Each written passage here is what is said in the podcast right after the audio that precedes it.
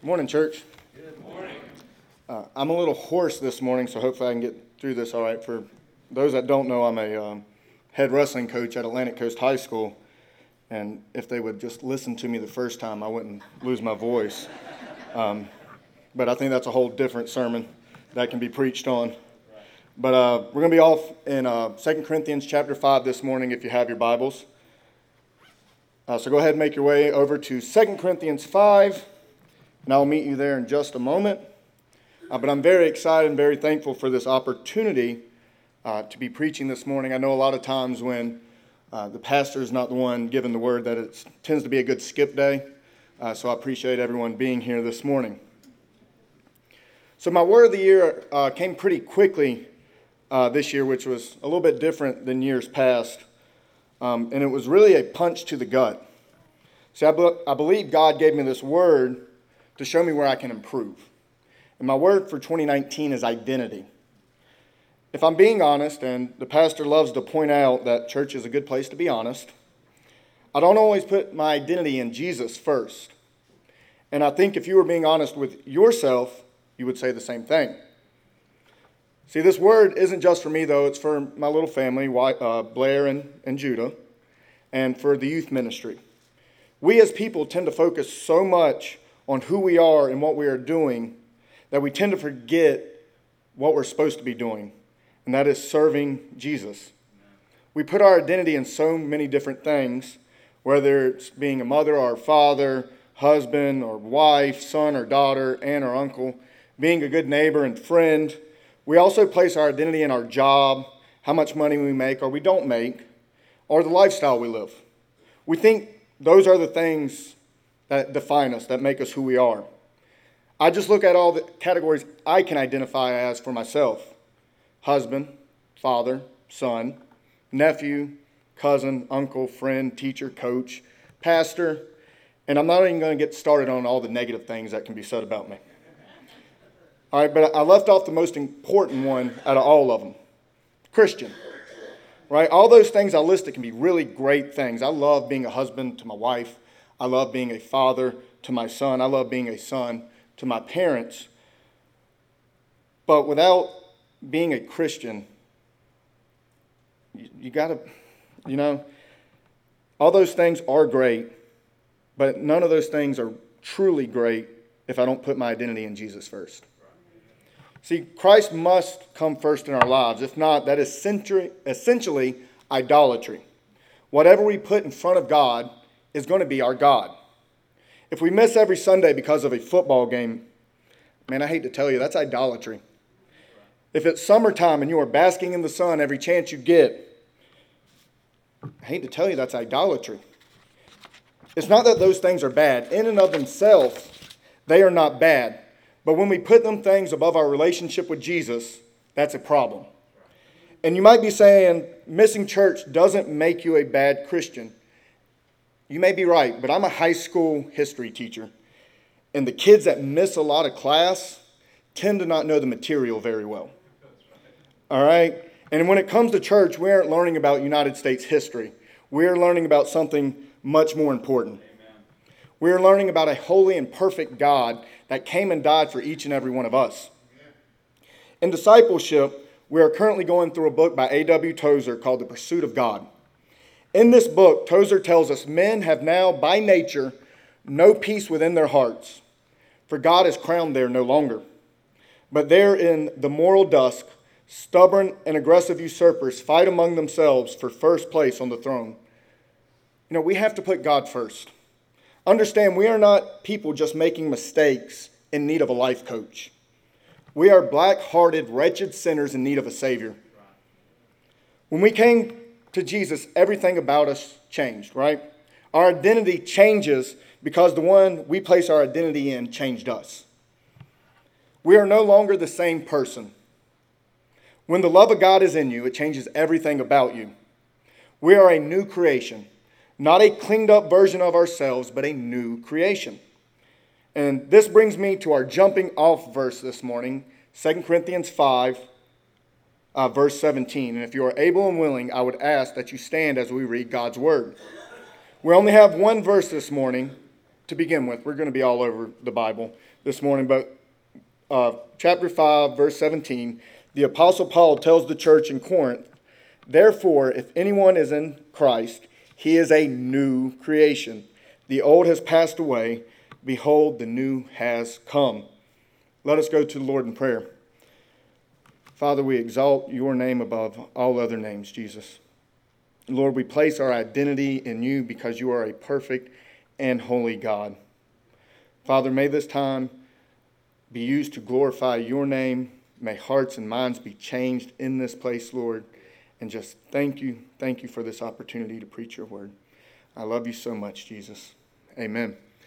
You may be seated. We are new creations when we put our trust in Jesus Christ. Our identity changes.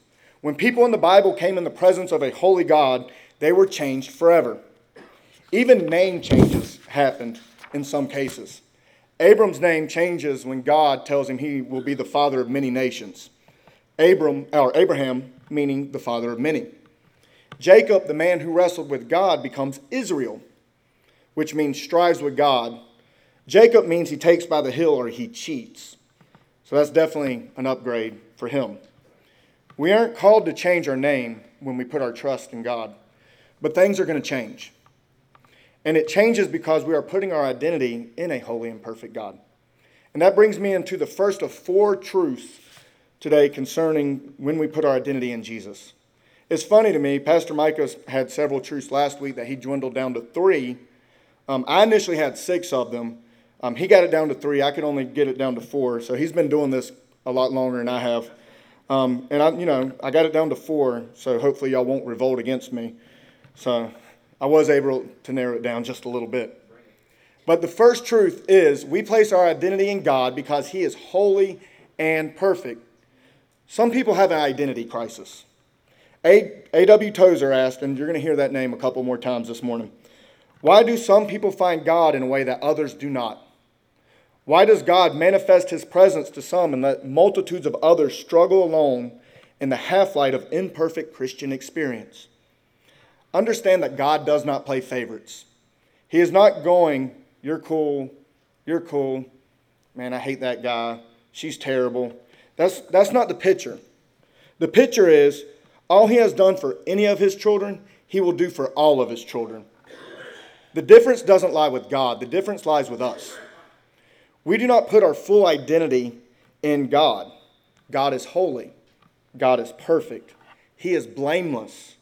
One day, when we are in front of the Lord, we will not be able to point the finger at anyone but ourselves because that's where the fault lies. The only finger point that will be done will be at us. We were the ones that did not draw near to God.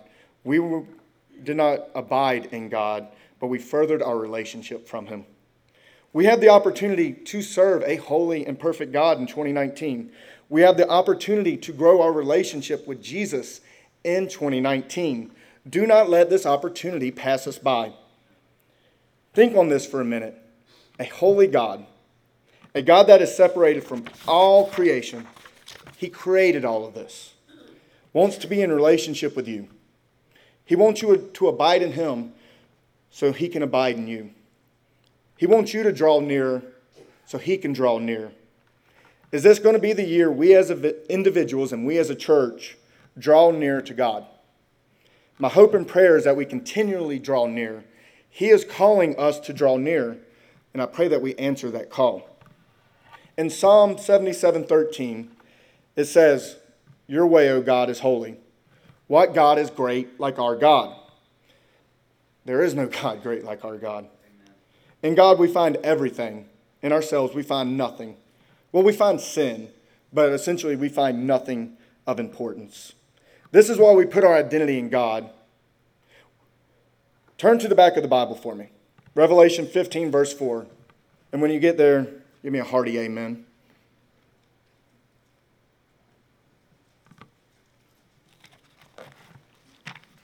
Amen. And for everybody else, who will not fear, O Lord, and glorify your name? For you alone are holy. All nations will come and worship you, for your righteous acts have been revealed. If we put our identity in Christ, We will fear and glorify his name because he alone is holy. All the nations, not some of the nations, not most of the nations, all the nations will come and worship Christ. Does this not make your heart leap for joy? Because if it doesn't, you need to get your pulse checked. This is great news.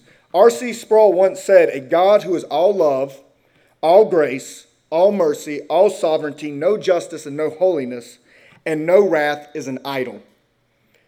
If your God is all those things and nothing else, and you are worshiping something else because you're not worshiping the God of the Bible.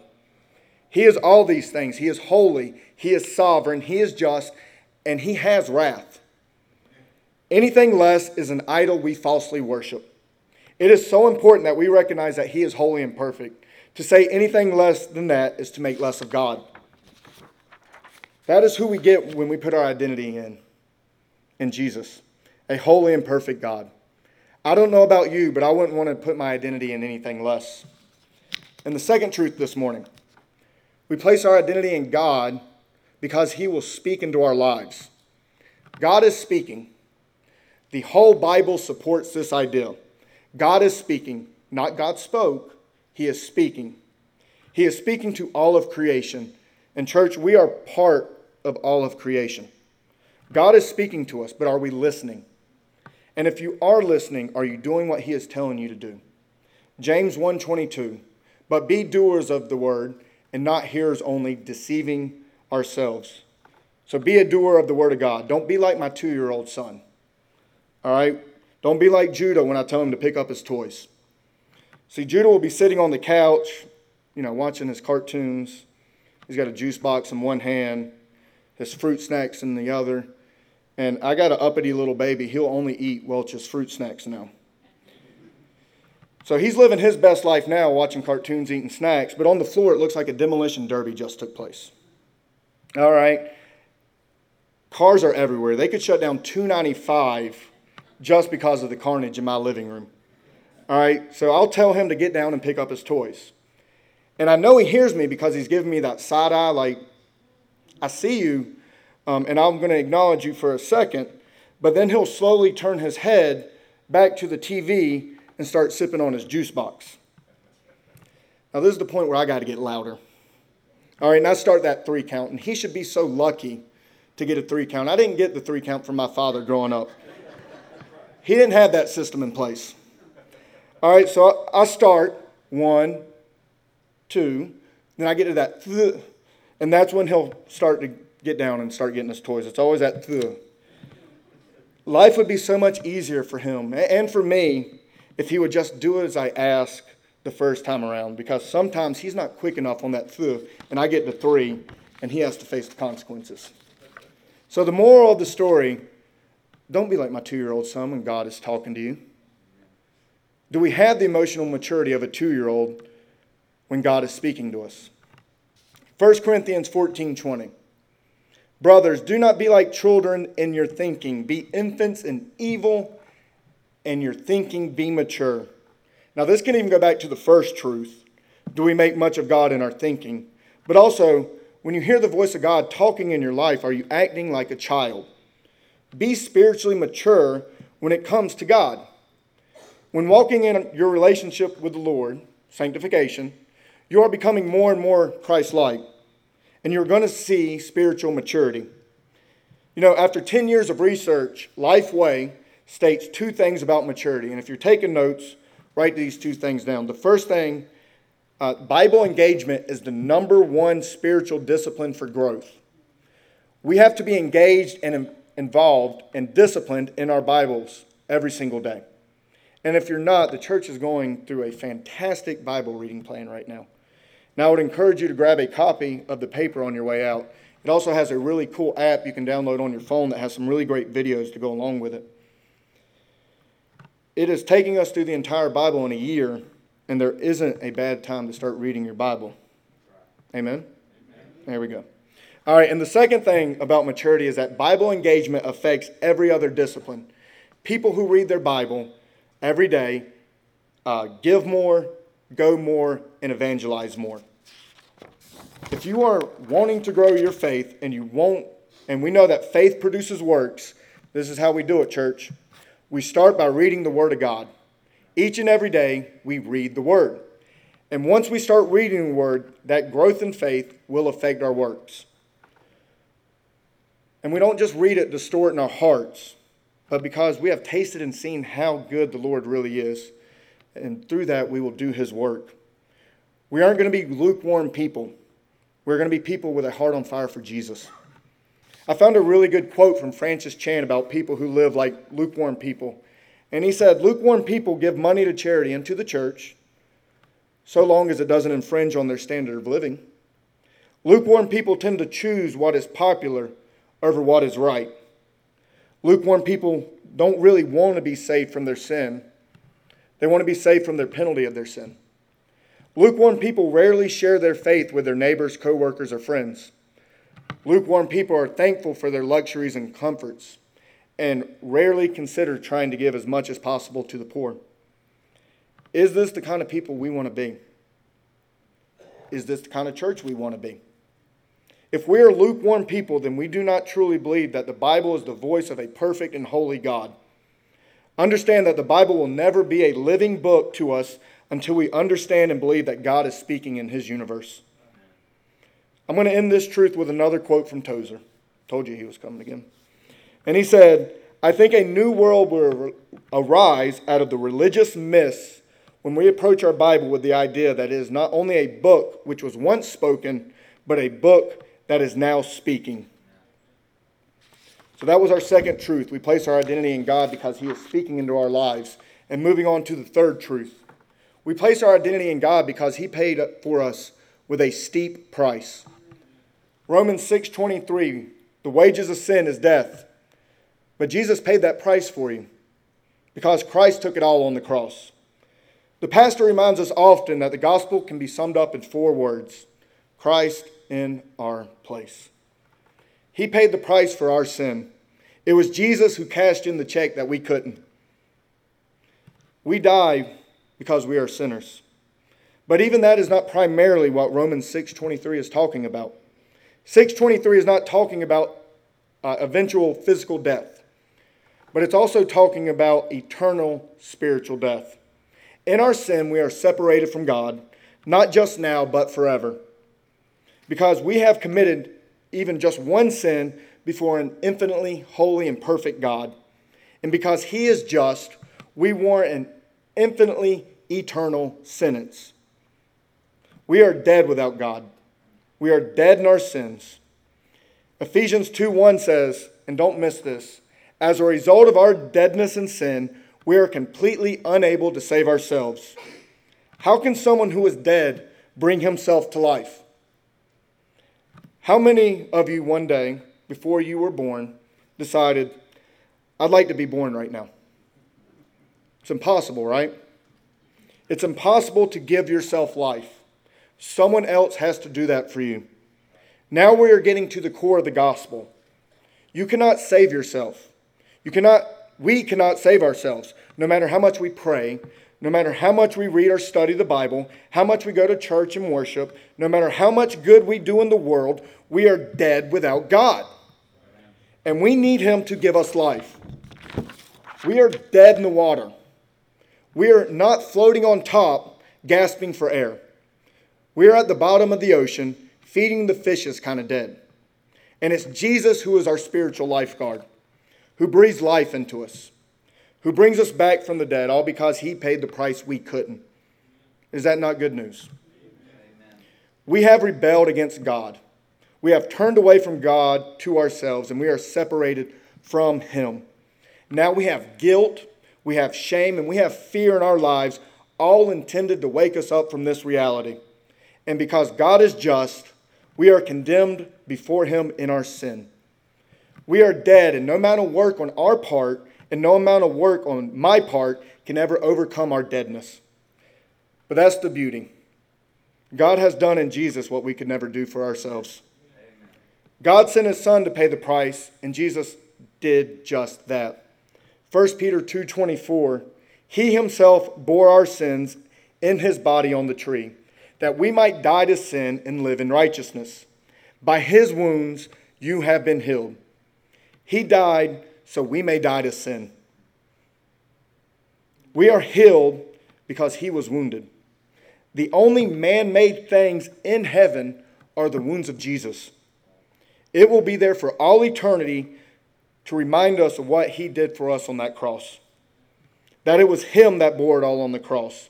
It's the same reason when Jesus appeared to his disciples after his resurrection that he showed them his wounds. Jesus proved that he who appeared to them was the same one who was crucified. If his scars weren't there, some people would have been skeptical of who he was. No, now there is no doubt that the man that died on the cross was the same that is standing in front of them. It is the same for us when we get in front of Jesus. There will be no doubt who paid the steep price for us, and it will stand as a constant reminder for all eternity. And we need to understand what heaven is. Heaven is being in the constant presence of a perfect and holy God. John Piper breaks down this point very well when he said, Christ did not die to forgive sinners who go on treasuring anything above seeing and savoring God. And people who would be happy in heaven if Christ were not there will not be there. The gospel is not a way to get people to heaven, it is a way to get people to God. It's a way of overcoming every obstacle to everlasting joy in God. And if we don't want God above all things, we have not been converted by the gospel.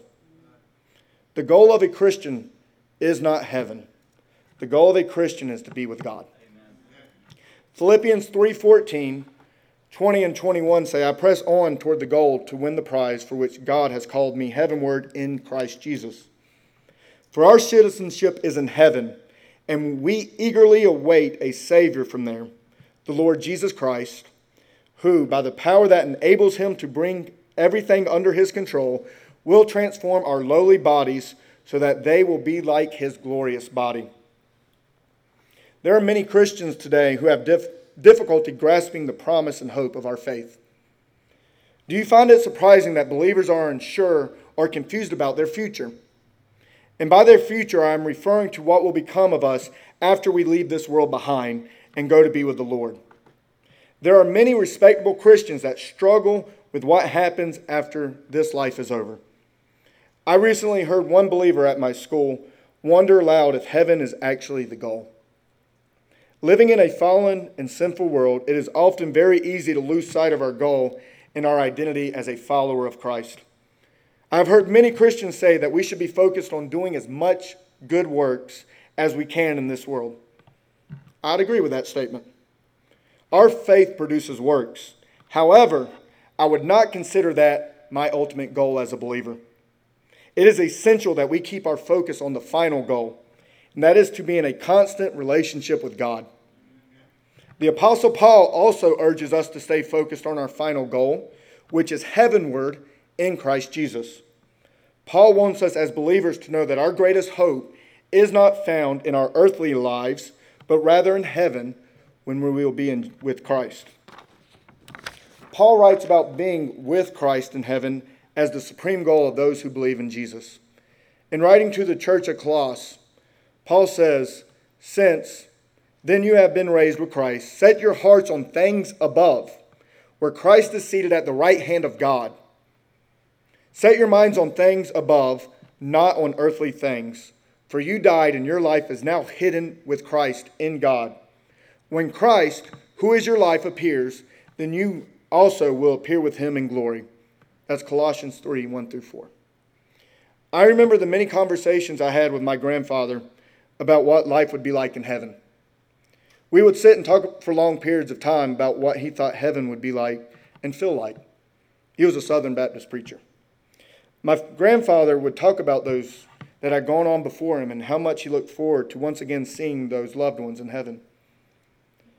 Although I didn't realize it at the time, my grandfather would often refer to how wonderful it would be to be at home with the Lord. He used to talk us uh, to ask us all the time if we wanted to go to heaven. When my older brother was just a kid, my grandfather asked him if he wanted to go to heaven, and his response was, "Not tonight." He got a kick out of that response. But he knew that the ultimate goal of a follower of Christ is to be in the presence of our Lord and Savior in heaven. If our focus is upon Christ and placing our identity in Jesus every day of our lives, then we will accomplish meaningful and worthwhile things as we live out our lives on this earth. But keeping our focus on Jesus, our hearts and minds will open to meeting the needs of those all around us. We will become more Christ like as we live out our mission to be the hands and feet of Jesus to a weary and hurting world. As followers of Christ, our minds must not be set on earthly things, but rather upon Him, who will empower us to care for and minister to those who are in need of mercy and grace. Paul in Galatians refers to heaven as the Jerusalem that is above. Heaven is where Christ lives and reigns. And as Christians, we are already citizens of that glorious heaven. There are many Christians who struggle with the concept of heaven and what eternal life there will be like. They fret and wonder about the details of heaven, and they lose sight of the fact that the most important aspect of heaven is that we will be in the presence of Christ, our Lord and Savior. So we place our identity in Jesus because He is perfect and holy, because He speaks into our lives. He paid for us with a steep price. And this last truth is because we are clothed with the righteousness of Jesus. As believers in Christ, there is a great exchange that has taken place when Christ paid the ultimate price for us. One of those things exchanged in our sin is our sin for Jesus' own righteousness. Righteousness is an attribute that uh, there is, uh, excuse me, I lost my place. Righteousness is an attribute of moral purity belonging to God alone. If he is if he, it is he alone who is truly righteous, no one in the world is righteous in the eyes of the Lord. That is, except the Christian. We are counted righteous in the eyes of God when we receive Jesus by faith. Our righteousness is based on what Jesus did on the cross. The righteousness that was Christ is counted to us. We then are seen as righteous in the eyes of God. Though we are actually worthy of damnation, we are made righteous. And that is through Jesus' sacrifice on the cross. As a result, we will spend eternity in the presence of a holy, perfect, pure, loving, kind, gentle, and righteous God. Romans 3:22 says the righteousness of God through faith in Christ Jesus for all who believe, for there is no distinction. This is saying God can bestow the righteousness on all who believe in him, Jew or Gentile, because all people, without distinction, fail miserably to live up to the divine standard. And that is because all have sinned, but in Christ and Christ alone we are made righteous. Martin Luther said, This is that mystery which is rich in divine grace unto sinners, wherein by wonderful exchange our sins are no longer ours but Christ's. And the righteousness of Christ is not Christ's, but ours. He has emptied himself on his righteousness that he might clothe us in it and fill us with it. And he has taken our evils upon himself that we might deliver us from them. To quote the president, this has to be one of the worst trade deals in history. We get a perfect and holy God's righteousness, and He gets our sin. That's like trading in a rusted bicycle that has no seat, no handlebars, no tires, doesn't even have a chain on it for a Ferrari. All right? This is an amazing deal for us. And He does that because He wants a relationship with us. Jesus wants us. We are clothed in righteousness to abide in Him and to draw near to Him. We can pray and speak with our Lord. You know, the men and women of the Old Testament didn't have that luxury. We have that because of Christ. And since we have that opportunity, our prayer life reveals our identity or our lack thereof. You see, Jesus said in Luke 6:45, "A good man brings out good things out of the good stored up in his heart, and an evil man brings evil things out of the evil stored up in his heart. For the mouth speaks what the heart is full of. Out of the overflow of the mouth, or out of the overflow of the heart, the mouth speaks." That's pretty sobering, isn't it? Think about the last few days of your life. What did you spend most of your time talking about? Was it your job, your family, or another relationship? some new purchase, your worries and your fears? Or better yet, what do you find yourself never talking about? What did not make its way into your conversations? Our prayers are produced by the overflow, the excess, the abundance of our hearts. My prayer life, the content in my prayers or my lack of prayers, reveals what I put my identity in. Or how can we pr- pray, or how we pray, can also reveal how we identify. When we pray through supplication, crying out to God, if that is absent or anemic, it reveals we're not desperate. And maybe we're comfortable with the things as they are and don't feel the need. Maybe it's just a lack of trust. We don't think prayer really makes a difference. Or quite possibly, it's just a reflection of pride. We're confident in our resources and our abilities. We're not desperate. But if I can be honest with you, sometimes it's what I ask for that uncovers my heart. I'm not after him, I'm after what he can do for me.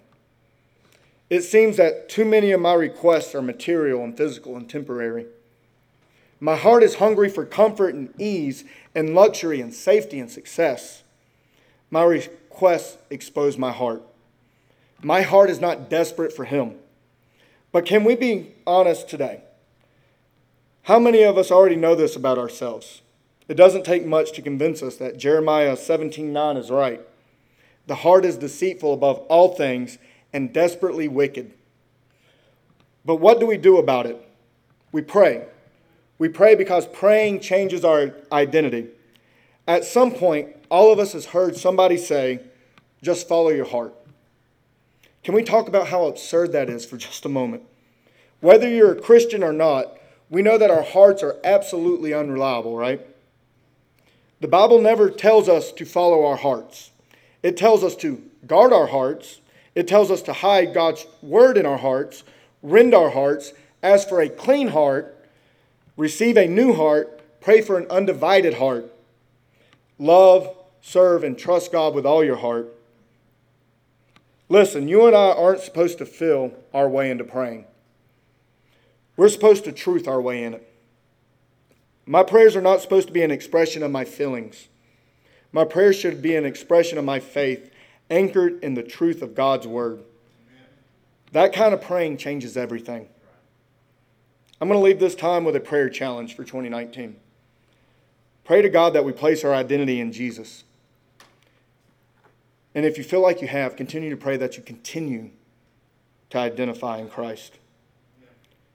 And if and if you want another challenge, I pray pray for an opportunity to point people to Jesus. Because that's a prayer God cannot wait to answer. Let's go to the Lord in prayer.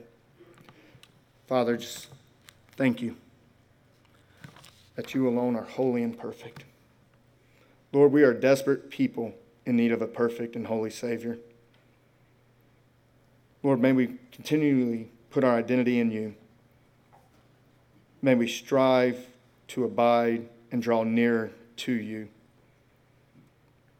Lord, don't let us listen to our hearts because our hearts are deceitfully wicked.